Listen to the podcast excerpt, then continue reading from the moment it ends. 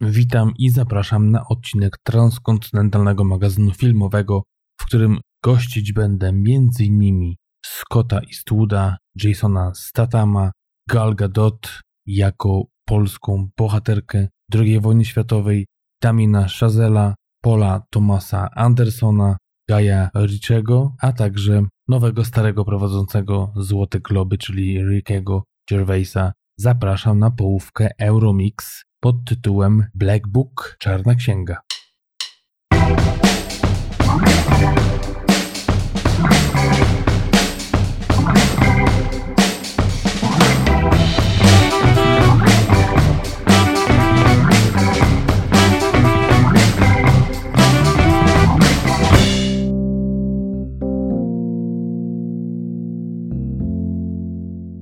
Goedemorgen, goeiedag, goedemiddag, alsjeblieft, dankjewel.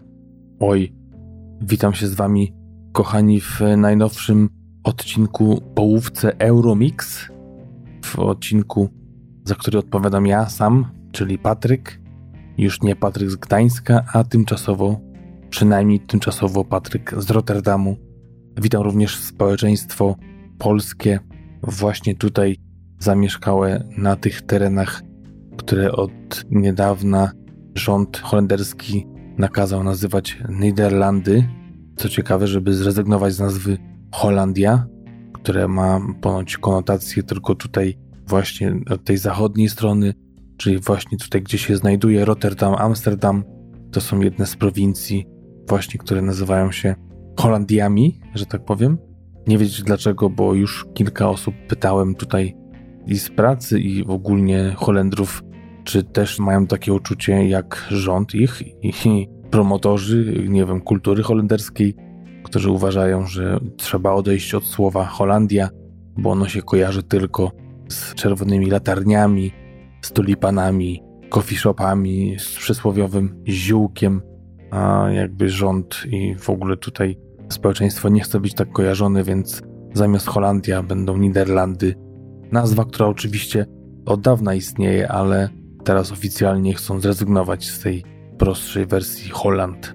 Także witam y, społeczeństwo niderlandzkie, polskie, niderlandzkie. Mam nadzieję, że i tutaj wzrośnie ściągalność i słuchalność naszego podcastu. Podcastu, który nazywa się Transkontynentalny Magazyn Filmowy. Może dwa słowa w skrócie dla osób, które pierwszy raz słuchają. Mm, jest to magazyn filmowy, podcast filmowy, który nagrywam razem z kolegą Darkiem, który przebywa od kilku lat już w Nowym Jorku i generalnie w Stanach Zjednoczonych od jeszcze dłuższego czasu. Stąd ta nazwa międzykontynentalny, czyli transkontynentalny, jak to nam wyszło, żeby było zgrabniej i wymyślniej. I opowiadamy Wam o perełkach zapomnianych, niedocenianych. Różnie to bywa i to ma miejsce w odcinkach pełnych. Te pełne odcinki przeplatane są połówkami, na przykład teraz 42,5 to jest mój odcinek, który ja nazywam Euromix, a potem 43,5 po kolejnym pełnym epizodzie będzie Darka, odcinek z Nowego Jorku. Z racji tego, że to jest 42,5, więc widzicie, że już były 42 pełne odcinki i zapraszam właśnie nowych słuchaczy do tych 42 przynajmniej, plus te połówki, bo w tych 42 polecamy właśnie te perełeczki. Tą naszą główną misją podcastu jest właśnie to promować i opowiadamy bezspoilerowo o e, różnych filmach z kinematografii światowej. Nie skupiamy się zbytnio, wiadomo, że no pewnie więcej będzie tych amerykańskich, ale jednak tak staramy się skakać i to po różnych krajach, ale i też gatunkowo od sasa do lasa i animacja, i sci-fi, i horror, i filmy kostiumowe, historyczne, także i takie, mam nadzieję, znajdziecie, które będą Wam pasować. No, te słowa, które wymieniłem na początku, to nie jest efekt tego, że już się tego nauczyłem, e, bo też e, jeszcze nie wspomniałem, że zamieszkałem tutaj w tym pięknym mieście Rotterdam. No, pierwsze tygodnie były w okolicach, ale można powiedzieć, że tutaj w tym rejonie e, od września te słowa, które wymieniłem, tak naprawdę to znam już od 15 lat, bo 15 lat temu pierwszy raz byłem przy okazji jakiejś wycieczki, próby zdobycia pracy na wakacje która niestety mi się nie udała. Rok później już było lepiej na tym polu, ale wracałem tutaj nie raz, nie dwa. Ostatnio byłem dwa lata temu też z rodziną na takim krótkim wyjeździe z pracy właśnie tutaj w Rotterdamie i teraz no, zdecydowaliśmy się rozpocząć życie rodzinne tutaj i mieszkamy sobie niedaleko centrum. Stąd będę nadawał dzisiaj. Jest pierwszy odcinek nagrywany właśnie z jak zwykle improwizowanego studia. Wcześniej próbowaliśmy też z żoną i z córeczką e, zamieszkać na Islandii. Stąd pewnie jak przyjrzycie się tym pół wcześniejszym, jeśli będzie Wam się bardzo chciało cofnąć się i posłuchać tych odcinków wcześniejszych, to tam one są te moje połóweczki opatrzone słowem Islandia. Tam właśnie zajmowałem się kinem z tamtego rejonu, właśnie takie produkcje nordyckie, chociaż głównie starałem się jednak wynajdywać perełki islandzkie, chociaż tam tych filmów za dużo nie, nie powstaje, ale jednak kilka bardzo ciekawych tytułów zaprezentowałem na łamach właśnie naszego podcastu. I tak samo teraz chcę się tutaj skupić na produkcjach holenderskich, ale i nie tylko, bo jakkolwiek pracę mam bardziej na miejscu, to jednak wydarzają się czasami jakieś delegacje i też pewnie przyjdzie mi nagrywać w jakichś zakamarkach hotelowych kolejne odcinki. Tam będę próbował przybliżyć właśnie kinematografię z tamtego rejonu. No, byłem już i w Norwegii, i w Danii, i w Niemczech, no ale pierwszy odcinek tutaj Euromixu w Holandii, więc wypada powiedzieć o filmie holenderskim. I takim właśnie jest Black Book, czyli Czarna Księga. Film, który w 2008 roku, nie mam danych z lat późniejszych, został uznany najlepszym filmem w historii Holandii. Właśnie Czarna Księga z roku 2006. No i to chyba tyle takich, można powiedzieć, wynaturzeń prywatnych. Pewnie więcej będę mówił o tym, jak poznaję ten kraj, tą kulturę ludzi i język z czasem przy kolejnych półodcinkach, ale pewnie i dwa, trzy grosze dorzucę w pełnych, kiedy to Darek będzie mnie przepytywał zapewne z kolejnych poznanych nowych słówek, czy też z tego, jak tutaj się odnajduje. Ale to jest podcast filmowy, więc przejdźmy może do właśnie takich typowych na moje półocinki segmentów. I takimi są na pewno newsy, newsy ze świata filmu, i tak na pierwszy rzut idzie news o tym, że Scott Eastwood, czyli syn Clint Eastwooda oraz Jason Statham dołączają do ekipy filmu najnowszego Guy'a Ritchiego, czyli byłego męża Madonny. Film będzie miał tytuł Cash Track, a jest to remake francuskiego thrillera z 2004 roku. Może niektórzy z Was znają Convoyant, w którym główną rolę zagrał Jean Dujardin, zobaczymy właśnie historię tajemniczego pracownika w firmie zajmującej się ciężarówkami i transportem, który na co dzień transportuje setki milionów dolarów po Los Angeles i właśnie film opowiada o napadzie na taką właśnie opancerzoną ciężarówkę.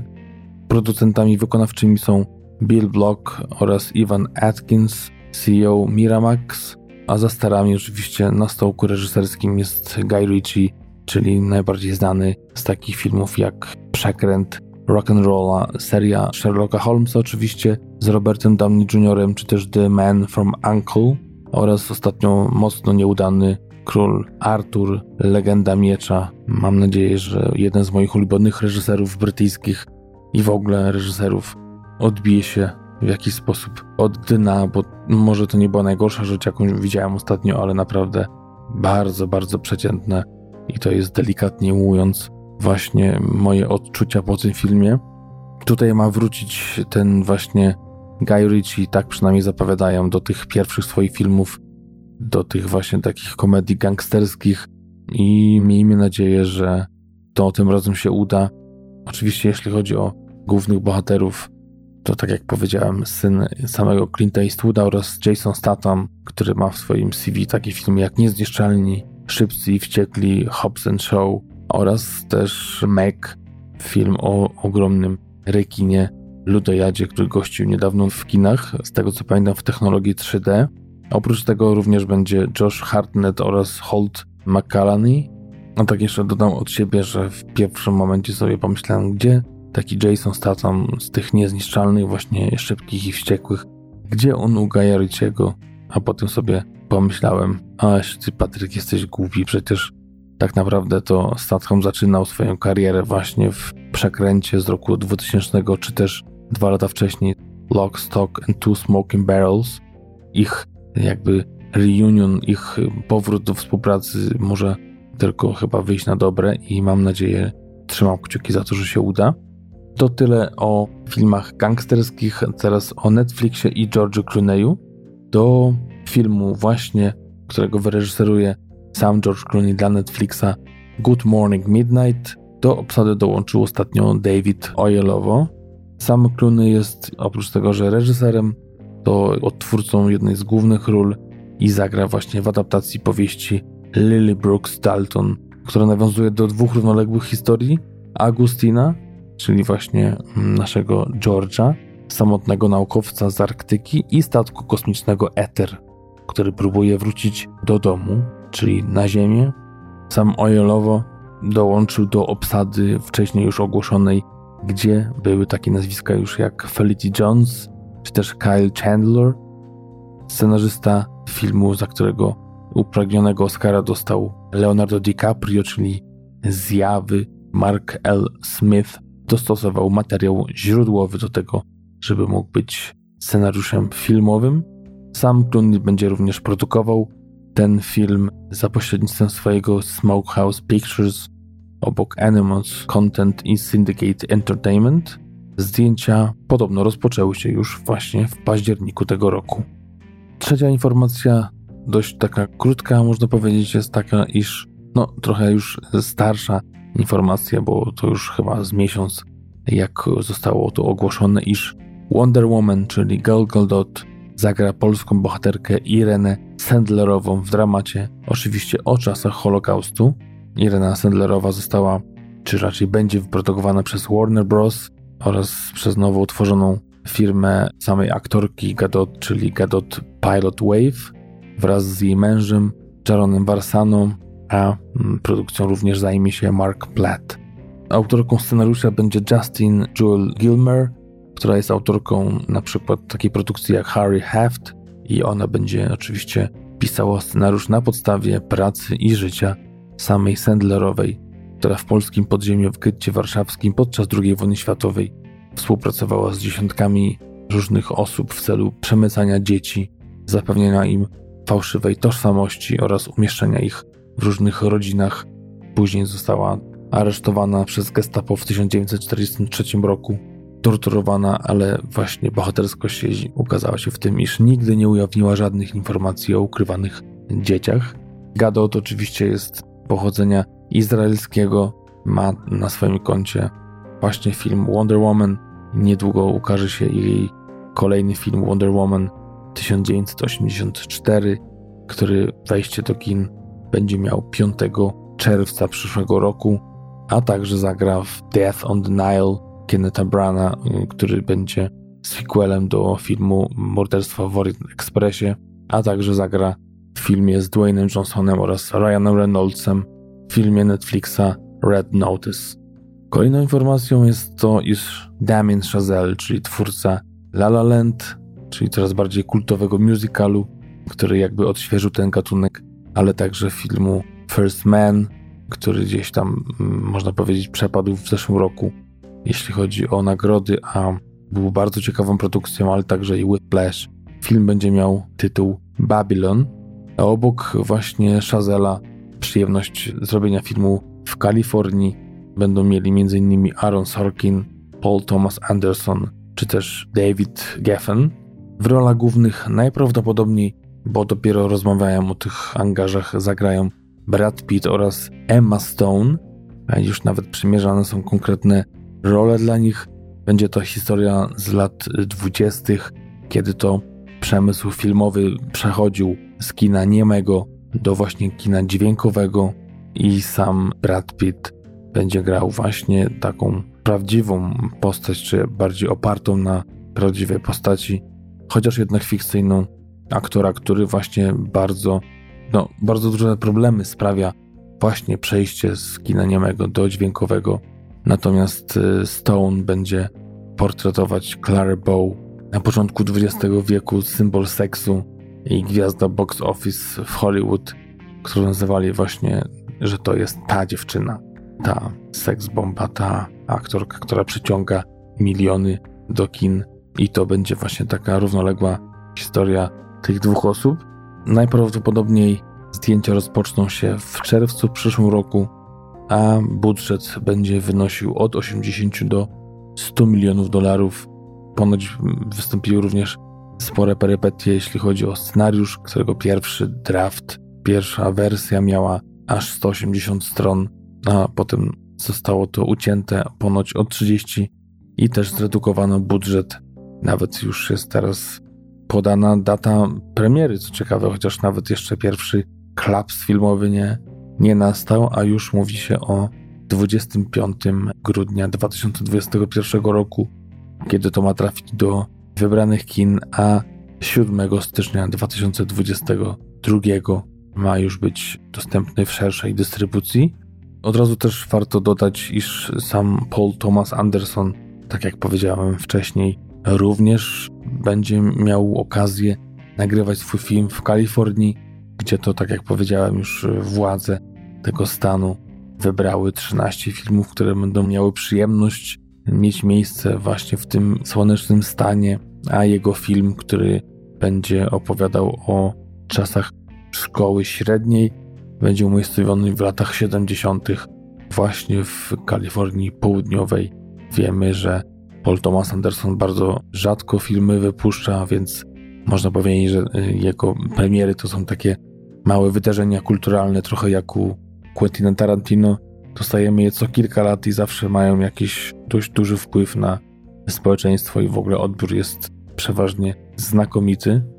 Tak jak mówiłem, Anderson zabiera nas do liceum w Kalifornii w latach 70. Według The Hollywood Reporter film skupi się na licealiście, który jest także odnoszącym sukcesy aktorem dziecięcym. Nic więcej o tym nie wiadomo.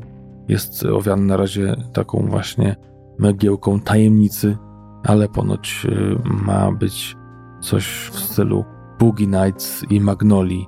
Jeśli znacie te filmy, jeśli nie, to czym prędzej trzeba to nadrobić. A produkcja ma się rozpocząć w lutym przyszłego roku. Ostatnim newsem, który mnie bardzo ucieszył i pojawił się niedawno, jest ten, iż Ricky Gervais już po raz piąty będzie prowadzącym Złote Globy. W 2020 roku brytyjski komik prowadził te rozdania od 2010 do 2012 oraz w 2016 teraz ponoć mówi, że no, złożyli mu propozycję taką, że ciężko było odmówić i ma nadzieję, że będzie się dobrze bawił. Wiadomo, że to jest taka najbardziej chyba kontrowersyjna z postaci, które mogą prowadzić jakiekolwiek rozdanie, bo wiadomo, że gdzieś tam zawsze tą igłę, czy dwie, czy dwadzieścia wbije w plec niejednego celebryty podczas takiego na przykład monologu otwarcia, ale także też i w trakcie rozdania. To są chyba moje ulubione rozdania, kiedy właśnie Ricky Gervais prowadził je w tych latach, o których właśnie mówiłem. 77. rozdanie Złotych Globów będzie miało miejsce już 5 stycznia, oczywiście przyszłego roku o godzinie 8 czasu lokalnego. Tak jak powiedział Ricky Gervais ostatni raz i ma nadzieję, że będzie się dobrze bawił. I ja też trzymam kciuki za to, że chociaż tak naprawdę w jego wypadku nie trzeba nic trzymać, bo to jest y, pewniak do tego, że będzie dużo kontrowersji, dużo rozrywki, dużo śmiechu i na pewno podniesie się też oglądalność tych nagród. Jak może wiecie, w tym roku i Oscary, i Emmy, czyli nagrody telewizyjne oraz kinowe, te dwie ceremonie odbyły się bez prowadzących i też nie wiadomo nawet, co będzie w przyszłym roku, czy nie zostanie tak samo. Także możliwe, że z takich najbardziej prestiżowych tylko Złote Globy będą miały głównego jednego prowadzącego. To tyle, jeśli chodzi o newsy z ostatnich kilku tygodni. Teraz premiery na nadchodzący weekend oczywiście, czyli piątek 15 listopada 2019 roku. I tutaj przygotowałem krótkie notki o trzech filmach. Pierwszy z nich to film biograficzny Proceder. Jest to poruszająca historia rapera Tomasza Hady, chłopaka z blokowiska, który miał duszę poety i dar do wpadania w poważne kłopoty. Prawdziwy i szczery do bólu w swoich tekstach, Hada ginie w niewyjaśnionych okolicznościach rok temu, w 2018 roku, zostawiając zaszokowanych fanów i dziewczynę, którą bardzo kochał. Muzyka była całym jego życiem, pasją i światem, w który uciekał, gdy rzeczywistość nie miała mu zbyt wiele do zaoferowania. Taki oto opis znajdujemy na stronie Filmweb. Jeśli chodzi o premiery światowe, to miał on 16 września przy okazji festiwalu filmowego w Gdyni, a także 12 października na festiwalu w Warszawie. Reżyserem filmu jest 41-letni Michał Węgrzyn, który ma na swoim koncie takie produkcje jak Wściekłość z 2017 roku, czy też Wybraniec z roku 2013, a ostatnio rok temu serial Ślad. Scenariusz to praca zbiorowa takiej grupy osób jak Maciej Chwedo, Aleksandra Górecka, Michał Kalicki oraz Krzysztof Tyszowiecki. Sam film zdobył właśnie nominację do Złotych Lwów w tym roku oraz na wspomnianym wcześniej festiwalu warszawskim. W rolach głównych zobaczymy Piotra Witkowskiego, którego mogliście wcześniej widzieć właśnie w serialu Ślad, w filmie Miasto 44 z roku 2014, czy też Wałęsa Człowiek z Nadziei rok wcześniej, Agnieszka Więdłocha, czyli oczywiście trzy planety singli 2016, 18 oraz 19, Małgorzata Korzuchowska, czyli serial Rodzinka.pl na TVP, Killer z 1997, czy też słynna Hanka Mostowiach, która no, przepadła w kartonach, że tak powiem w skrócie i dla tych, którzy wiedzą, jak jej historia się zakończyła. I też warto wspomnieć o tym, że w jednej z głównych ról również zobaczymy Gabrielę Muskałę. Odcinek 40 odsyłam właśnie do tego odcinka, gdzie opowiadamy o filmie Fuga z zeszłego roku. Świetny thriller psychologiczny. Oprócz tego pani Muskała zagrała w takich filmach jak Wymyk z 2011 czy też Moje córki krowy sprzed 4 lat. Oprócz nich zobaczymy też Jana Frycza, Antoniego Pawlickiego oraz Sonię Bohosiewicz. To tyle zbytnio recenzji nie ma po tych festiwalach, na których się pojawił, ale trzymam kciuki. I jeszcze taka jedna ciekawostka widziałem, że nie wiem czy to w Rotterdamie, ale na pewno w Holandii w dniach 29 listopada 1 grudnia ma właśnie film pod tytułem Proceder być wyświetlany w kinach, także sprawdzajcie wujka Google'a, patrzcie gdzie tam będzie można ten film wyłapać, jeśli jesteście czy to fanami rapera Tomasza Hady, czy też w ogóle lubicie takie klimaty, także to jest film dla Was. Nie ma nas w domu. To jest kolejny film, który jest dość nisko, jeśli chodzi o te filmy, które chcecie obejrzeć w ten najbliższy weekend. Mówię oczywiście o tych kinomaniakach, którzy oddają swoje głosy na premiery, które chcą zobaczyć na stronie Filmweb. Tak jak mówię, nie jest on wysoko, ale jednak postać Kenego Loacha, czyli reżysera filmu, dużo mówi i może powiedzieć o jakości tego filmu Film, który miał swoją premierę w Cannes 16 maja tego roku. Potem też zawędrował do Sydney Film Festival 13 czerwca, czy też w Chinach 18 czerwca przy okazji festiwalu w Szanghaju. Jest to dramat produkcji brytyjskiej, wspomnianego już kultowego Kennego Loacha, 83-letniego Brytyjczyka, którego, no, nie konsultowałem tego jeszcze z Darkiem, ale myślę, że z dużą pewnością mogę powiedzieć, że w niedługim czasie pojawi się u nas jeden z jego filmów, bo jest świetnym, jeśli chodzi o właśnie wyrobników ze stołka reżyserskiego, artystą i nie tylko wyrobnikiem. Ma na swoim koncie takie filmy jak Whisky dla aniołów, to akurat znam, 2012. Ja, Daniel Blake, czyli Przebój z roku 2016. Ten film też widziałem, ale również Słodka szesnastka z roku 2002 i wiele, wiele, wiele innych nieznanych i tak jak mówię, mam nadzieję, że przybliżymy Wam w pełnym odcinku i postać samego reżysera i właśnie jeden z jego filmów. Scenariusz napisał Paul Loverty.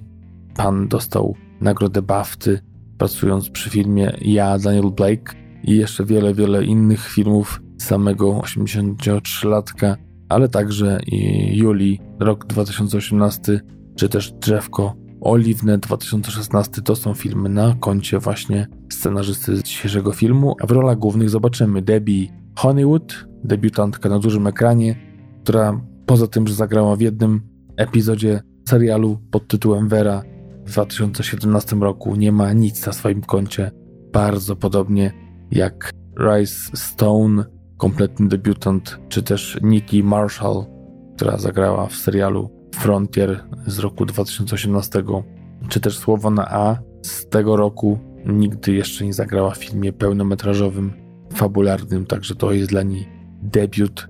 A Chris Hitchen, który debiutował w małej roli w filmie Rozbitkowie, również Kennego Loacha z 2001 roku, potem głównie seriale czy krótkie metraże, takie jak Thick as Steve z roku 2018. Ten pan również jest członkiem obsady, czyli bardzo nieznana, a już doceniana, tak jak powiedziałem, i nominacja do Złotej Palmy w Cannes dla samego Kennego Loacha, ale również i nagroda San Sebastian International Festival za najlepszy film europejski trafiła właśnie do naszego dzisiejszego filmu Nie ma nas w domu. Była to nagroda publiczności. Film opowiada o tym, jak to mając nadzieję, że samo zatrudnienie dzięki gospodarce gigantów rozwiąże ich problemy finansowe, kierowca brytyjskiej firmy i jego żona walczą o założenie rodziny, wpadając w błędne koło tej współczesnej formy wyzysku pracowników. Także widać, że mocno inspirowany jest ten film poprzednim obrazem Loacha, czyli ja, Daniel Blake, gdzie mocno było właśnie pokazane taka społeczność walcząca o swoje prawa, bezrobotna, gdzieś wyrzucona na bruk, walcząca o swoją godność tak naprawdę i swoje prawa. Tutaj widać, że jest mocno podobny klimat. Zdjęcia do filmu kręcono w Newcastle w Wielkiej Brytanii, a jeśli chodzi o samą krytykę, to na przykład pan Walkiewicz z Filmwebu napisał, że na szczęście Sorry We Miss You, czyli tytuł oryginalny tego filmu, to również opowieść o erozji rodzinnych więzi. Jest to wykorzystana szansa zarówno pod względem scenopisarskim, jak i reżyserskim. Dzięki kameralnym, świetnie napisanym scenom i mieszkaniu Chrisa i Abby, eleganckiej inscenizacji kolejnych etapów ich związków oraz doskonałym rolą, film zachowuje szlachetny, neorealistyczny charakter. Na Rotten Tomatoes film ma w tym momencie 84% pozytywnych recenzji przy ich ilości w liczbie 70, przy średniej ocenie 7,61 na 10, więc całkiem nieźle. A co mówi krytyka zagraniczna, pasja, płynne zdjęcia oraz konsekwencja w działaniu zrekompensowały mi oczekiwane niedociągnięcia. Tak powiedział jeden z recenzentów Rotten Tomatoes. Ten film nie głosi, po prostu pokazuje nam, jakie są rzeczy w przerażających naszych czasach. To jest kolejna opinia krytyka. Pokazuje, że Loach wciąż doskonale zdaje sobie sprawę z tego, jak niesprawiedliwość przejawia się we współczesnym świecie. Tęskniliśmy za tobą. Świetnie, że jesteś, świetnie, że wróciłeś. Z trzecia pozytywna opinia. Z takich mniej przychylnych warto wspomnieć taką, że najnowszy dramat Kena Loacha nie ma ciepła oraz skomplikowanych ludzkich relacji, które były kwintesencją jego wcześniejszych filmów. No, ciężko tutaj mi dywagować i spierać się na ten temat. Filmu nie widziałem.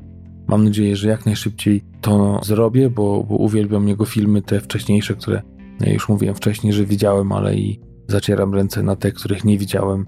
Tak samo jak Mike Lee, taki Ken Loach. Poetyka ich filmów jest bliska mojemu sercu. Na pewno na ten film się albo wybiorę do kina, albo poczekam aż trafi do jakiejś dystrybucji. Film miał swoją premierę w Anglii 1 listopada, a w Stanach dopiero będzie miała miejsce 6 marca 2020 roku. To tyle, jeśli chodzi o drugą produkcję i teraz oczywiście najbardziej wyczekiwany film tego weekendu Doktor Sen, czyli horror fantazy produkcji USA w reżyserii Mike'a Flanagana, którego możecie kojarzyć z takich filmów jak Gra Geralda z Netflixa, całkiem niezły film z roku 2016, czy też Oculus z 2013, a także Zanim się obudzę z 2016 oraz serial Netflixa z świetnym tłumaczeniem Nawiedzony dom na wzgórzu. Mike Flanagan oczywiście napisał również scenariusz na podstawie prozy Stephena Kinga, która oczywiście jest kontynuacją genialnego liśnienia. Książkę Doktor Sen nawet mam ze sobą tutaj w Rotterdamie. ale tak naprawdę wożę ją już od kilku lat, bo jakoś nie mogę się zabrać. Może teraz jest okazja, tylko nie wiem, czy przed, czy po, bo jako no, wielki fan Stephena Kinga, przynajmniej z czasów młodości, bycia nastolatkiem, właśnie Lśnienie to jest jedna z moich ulubionych pozycji w jego tych e, takich wynaturzonych horrorach, fantazy. Nie mogę przeoczyć i takiej produkcji, a właśnie tak jak mówię, jestem fanem pierwszej części i mam nadzieję, że ekranizacja filmu Doktor Sen.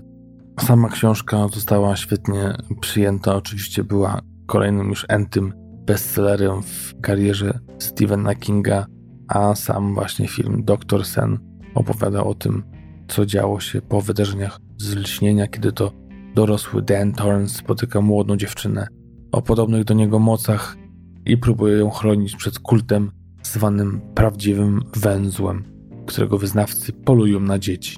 Jeśli chodzi o główne role, to mamy tutaj przede wszystkim Ewana McGregora, który gra właśnie danego Torrensa, a oczywiście samego McGregora mogliście widzieć w takich produkcjach jak Transpotting z 1996, Sierpień w hrabstwie Osycz z 2013, czy też Moulin Rouge z roku 2001, ale oczywiście jest tu też Obi-Wan Kenobi z Gwiezdnych Wojen i jeszcze wiele, wiele więcej. A partneruje mu Rebecca Ferguson. Tutaj mamy takie filmy jak Mission Impossible, część z roku 2015 oraz 2018, czy też film Live z roku 2017 oraz Kylie Curran, dla której jest to drugi film po tym jak zagrała w 2017 roku filmie I Can, I Will, I Did. Budżet to 45 milionów dolarów, także jeśli chodzi o budżety horrorowe, to dość sporo. Premiera światowa miała miejsce 30 października we Francji, następnie dzień później w Anglii czy też w Hiszpanii, a już od czasu premiery, a głównie oczywiście tej amerykańskiej 8 listopada, film zarobił 35 milionów dolarów. Także i oceny, i, i zarobki mówią o tym, że musi być całkiem nieźle. Rotten Tomatoes to 76% pozytywnej opinii krytyków oraz 90% widowni. Na IMDb to 7.7, więc naprawdę, naprawdę dobre wyniki.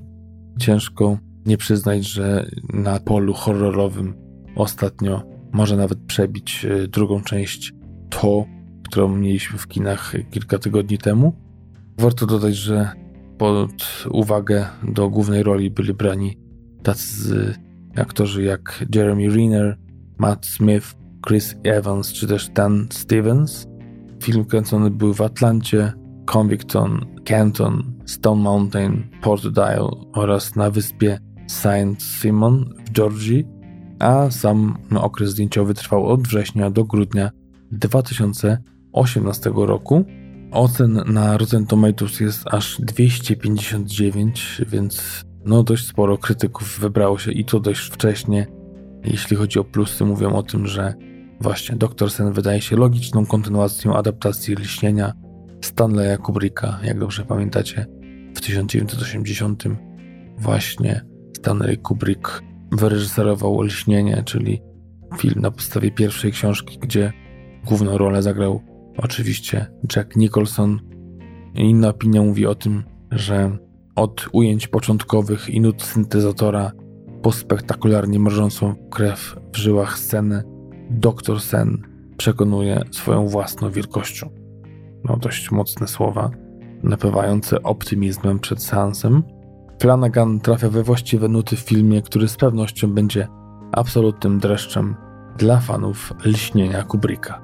Kolejna opinia pozytywna, zachęcająca do wizyty w kinie, a z takich minusowych, z takich ujemnych, z mniej przychylnych mamy taką na przykład, że Doktor Sen to trafnie nazwany tytuł tej drzemiącej adaptacji powieści Kinga. Film jest zbyt długi i bardzo nudny, głównie porusza się w tempie lunatycznym. Nikomu nie dogodzisz w pełni, wiadomo, to nie zadanie dla nas, a tutaj trzy kropki. Po części hołd dla nastrojowej atmosfery Kubricka, a po części hiperdosłowna opowieść o superbohaterach. Doktor Sleep, czyli Doktor Sen, stylowy, wciągający, a czasem frustrująco nielogiczny i ostatecznie mniej niż głęboko niepokojący film. To są właśnie te mniej pozytywne opinie. Sami zdecydujcie. Ja na 100% się wybiorę. Mam nadzieję, że z żoną czas trwania 2 godziny i 32 minuty.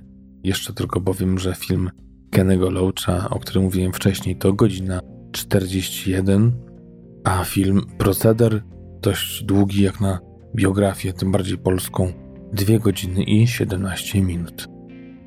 To tyle, jeśli chodzi o dwa pierwsze segmenty mojego odcinka i lecę już do głównego tytułu, który jest naprawdę wyśmienitym kąskiem, jeśli chodzi o tych, którzy lubują się w kinie holenderskim czy w ogóle światowym, bo tak naprawdę Czarna Księga z roku 2006 roku to jest pozycja naprawdę godna uwagi i za chwilę się dowiecie dlaczego. Oglądałem ten film kilka dni temu, zupełnie przypadkowo na niego trafiłem. Pytałem się z racji tego, że no, wiedziałem, że przyjdzie taki dzień, że będę musiał nagrać w końcu ten pierwszy odcinek, który będzie zawierał film holenderski. Próbowałem dwóch czy trzech filmów średnio, średnio, naprawdę średnio. Jest taki, tutaj byłem, dostałem podpuszczony film Loving Ibiza na Netflixie. No ale to mogłem się spodziewać, chyba trochę dałem się jednak złapać na wykroku. Loving Ibiza, co może być z tego dobrego? Tak naprawdę nic. Jedna wielka impreza na wyspie tańca, śpiewu. To jest takie krótkie podsumowanie tego filmu. A Czarna Księga to film naprawdę świetny.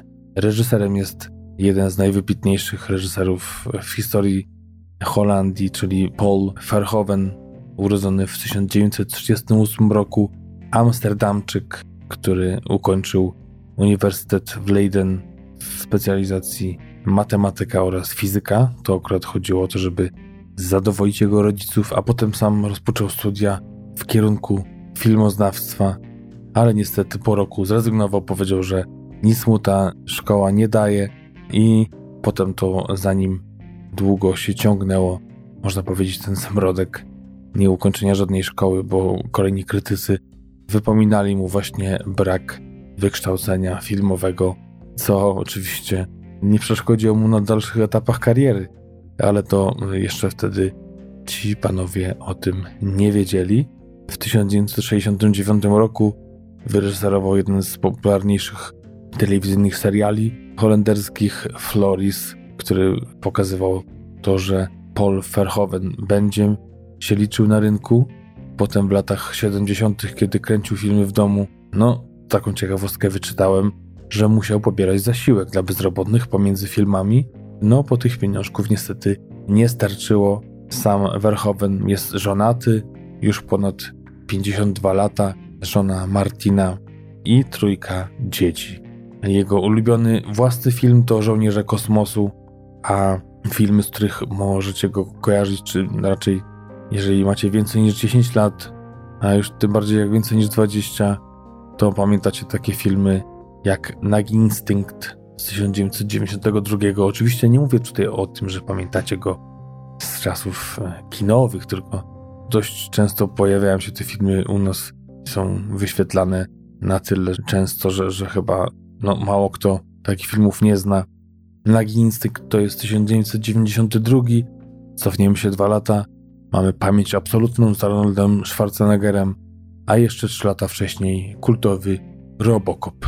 Także taki miał mocny wstęp, jeśli chodzi o wejście na rynek hollywoodzki, a wcześniej dość ciekawe, ciekawa kariera w Holandii tutaj i taki film jak Tureckie Owoce 1973 Żołnierz Orański 1977, czy też pomiędzy tymi dwoma filmami Namiętność Kate 1975, wszystkie filmy z Rutgerem Hauerem, który, jak pewnie wiecie, w wieku 75 lat zmarł w tym roku, dokładnie w lipcu.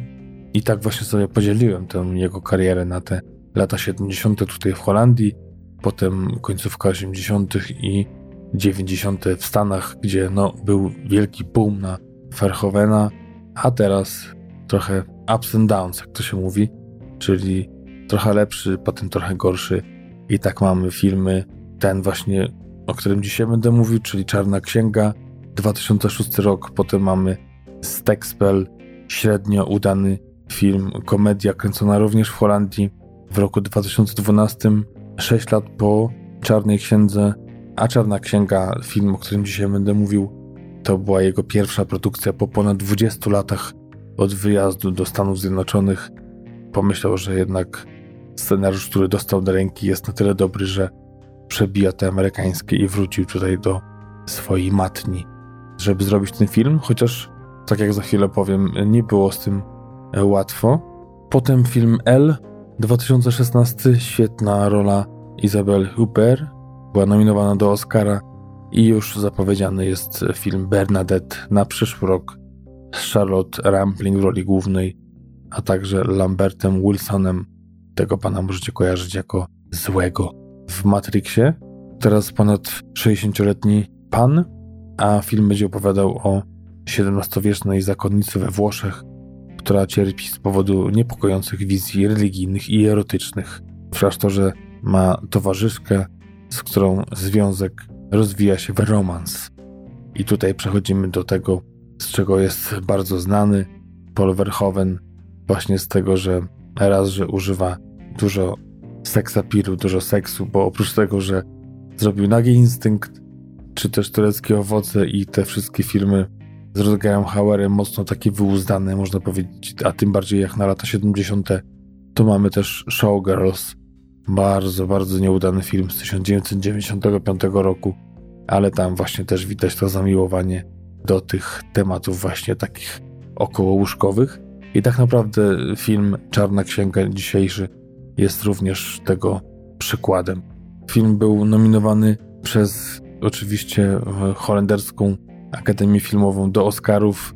Dostał się nawet na tą ostateczną shortlist tak zwaną, ale w tej ostatecznej piątce się nie znalazł, aczkolwiek był nominowany do Złotego Globa i tam przegrał z filmem Labirynt Fauna, oczywiście Alfonso Cuarona, a za rywali miał też Apokalipto Mela Gibsona, czy też Wolver Pedro Almodovara.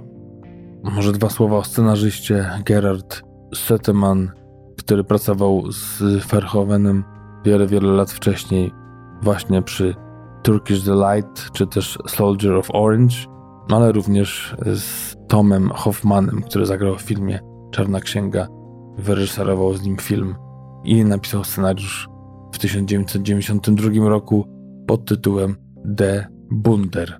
Może zanim przejdziemy do ciekawostek, do tego, kto zagrał główne role, a przede wszystkim najgłówniejszą, powiem trochę o samej fabule.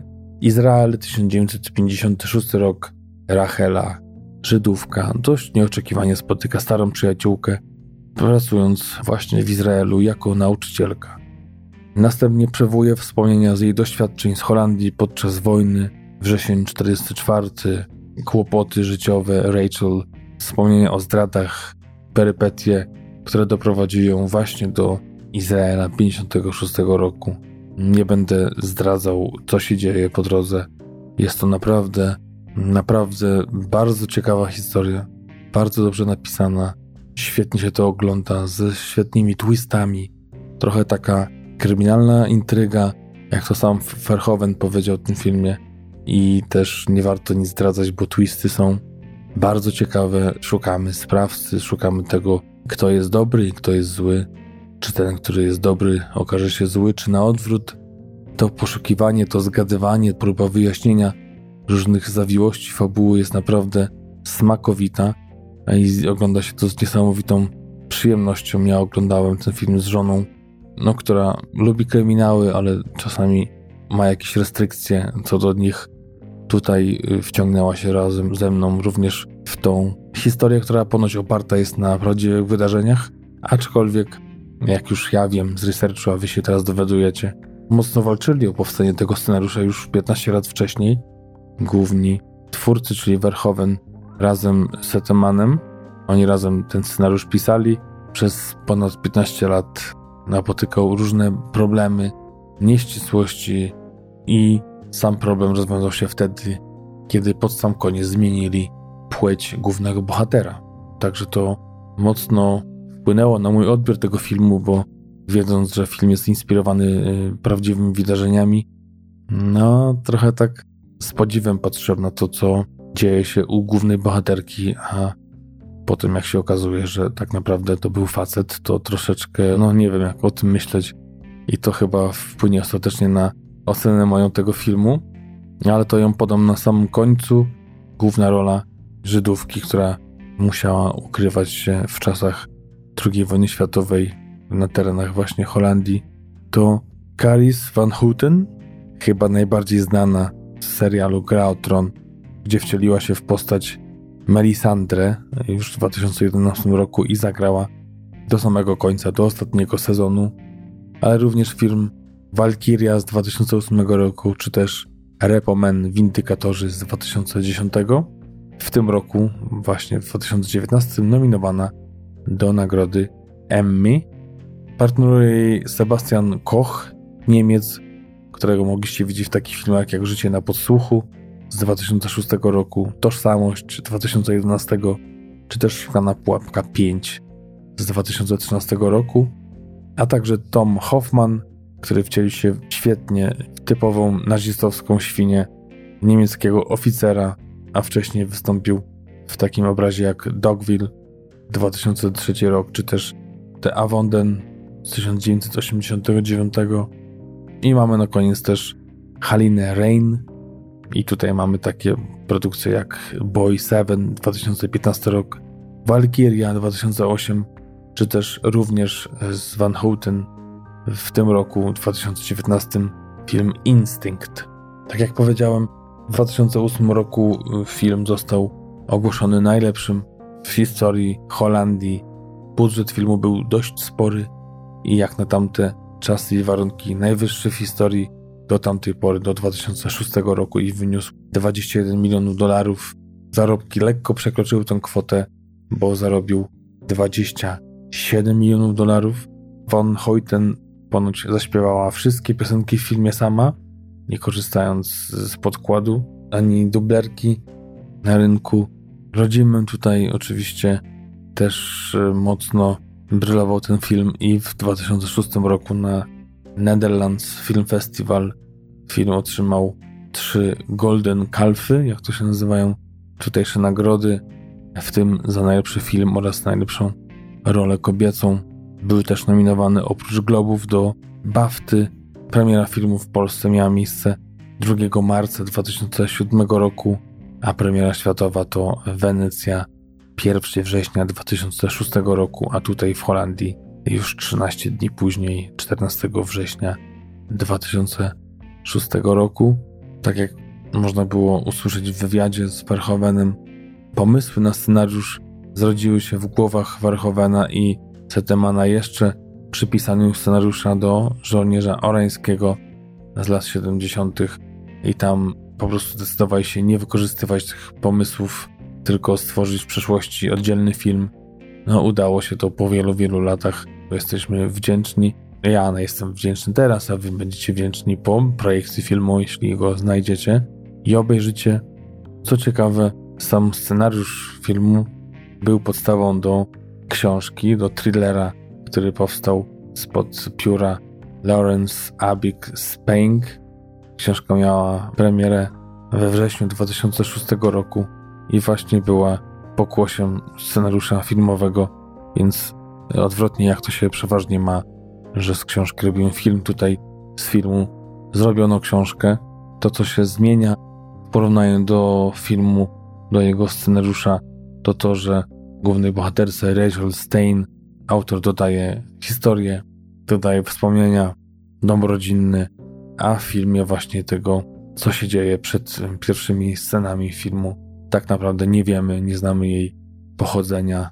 Wiemy, że jest pochodzenia żydowskiego, ale tak naprawdę nic więcej. I tutaj książka pokazuje nam tą stronę tej historii.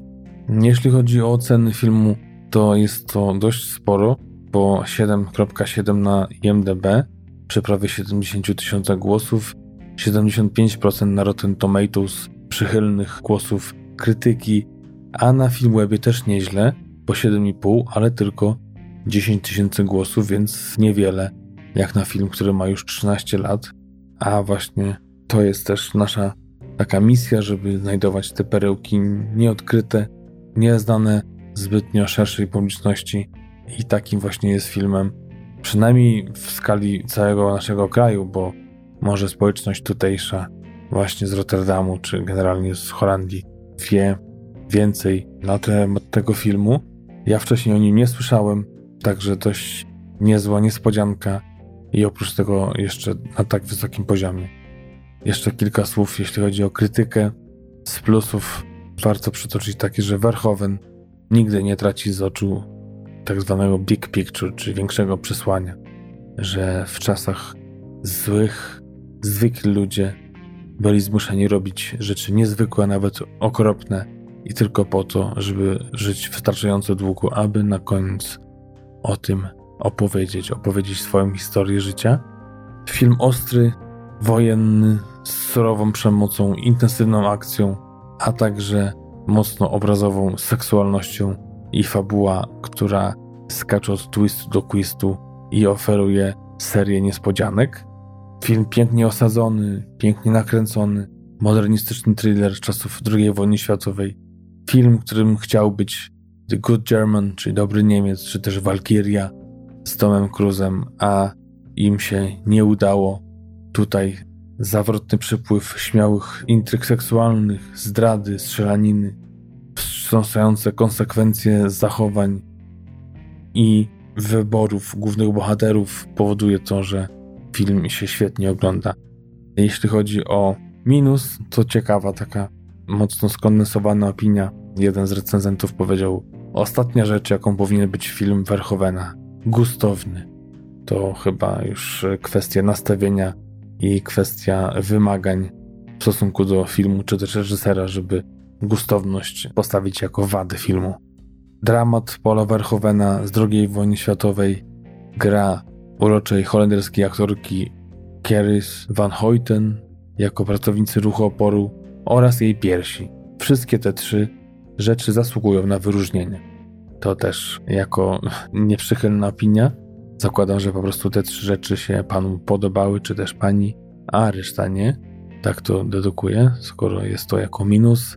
A jeszcze na koniec przytoczę taką opinię, że ponoć Verhoeven jest e, leniwy i te najgorsze nawyki z Hollywood przyszły do jego kraju razem za nim i niestety, ale zamiast porywającego artystycznego tłumu mamy właśnie leniwy film, leniwe zakończenie i troszeczkę właśnie takie amerykanizowanie historii, które wpływa na to, że odbiór jest negatywny. Jeden z recenzentów mówi również, że Czarna Księga pozbawiona jest artystycznej duszy. Koniec końców okazuje się tylko świetnie zrobionym thrillerem i niczym więcej.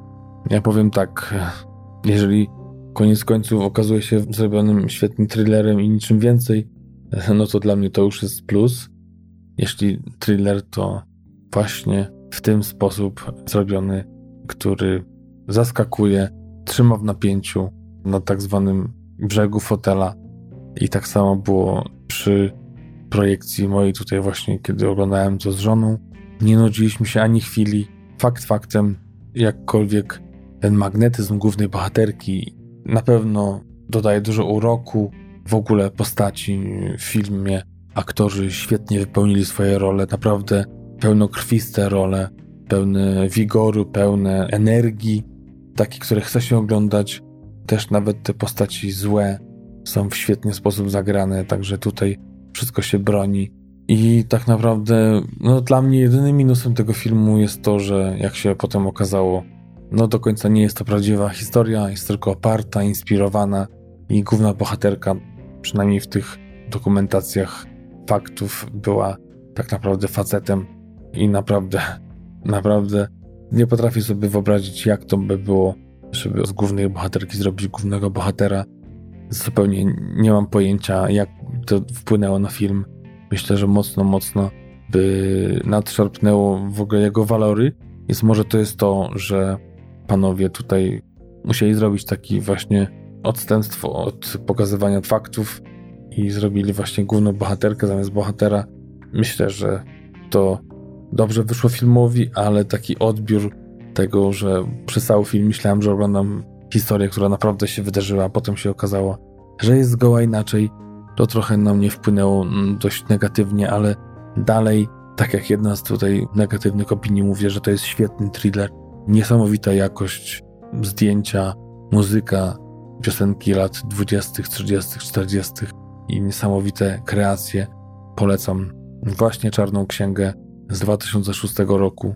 Spod ręki powracającego po latach do swojego domu Pola Verhovena. Tak jak powiedziałem, w tej chwili to jest już pan, który ma 81 lat. Ten film powstał 13 lat temu, więc był troszeczkę jeszcze młodszy, ale jednak już y, swoje przeszedł, swoje nakręcił ze swojego, był znany, a tutaj y, zupełnie inne podejście. No, ciężko porównać nawet y, Czarną Księgę do Robocopa czy Nagiego Instynktu, zupełnie inne stylizacje, zupełnie inna stylistyka też, inna narracja, zupełnie inne podejście, inny rodzaj kina, a jednak tu i tu Verhoeven moim zdaniem wygrywa i widać tą świetną rękę, talent i po prostu kunszt artysty.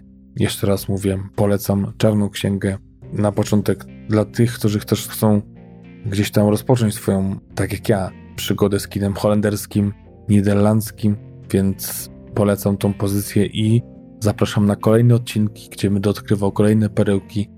A jeśli chcecie, to możecie mi też jakiegoś tipa na przyszłą połówkę, jaki film powinienem obejrzeć i go polecić. Na pewno rozważę taką opcję, jeśli nie wezmę ją w ciemno, jeśli okaże się naprawdę ciekawa. Zapraszam na nasze strony internetowe tmfpodcast.com, na Spotify, na Lektonie, na YouTubie też transkontynentalny magazyn filmowy po wpisaniu będziecie mieli nasz kanał. Tak samo Twitter, tam TMF podkreślnik dolny podcast, tam jest też nasze konto. Na Instagramie to samo co na Facebooku TMF Podcast. Zapraszam do naszego fanpage'a, właśnie na Facebooku, do Instagrama, do śledzenia nas tam, gdzie się da, do zostawiania opinii na iTunesie, jeśli Wam podcast się podoba i chcecie go słuchać i nas wspierać e, w tym, żebyśmy docierali do coraz szerszej grupy odbiorców. Ja dziękuję za dziś. Kurczę, powinienem coś nauczyć się jakiegoś do widzenia. Totsis, tak? To tak z głowy strzelam, żeby nie było, że sprawdzam. Totsis to chyba do zobaczenia w krótkim czasie, więc do zobaczenia w niedługim czasie na falach naszego eteru. Zapraszam na kolejny odcinek pełny, 43, gdzie prawdopodobnie zajmiemy się animacją, chociaż to jeszcze nie jest pewne.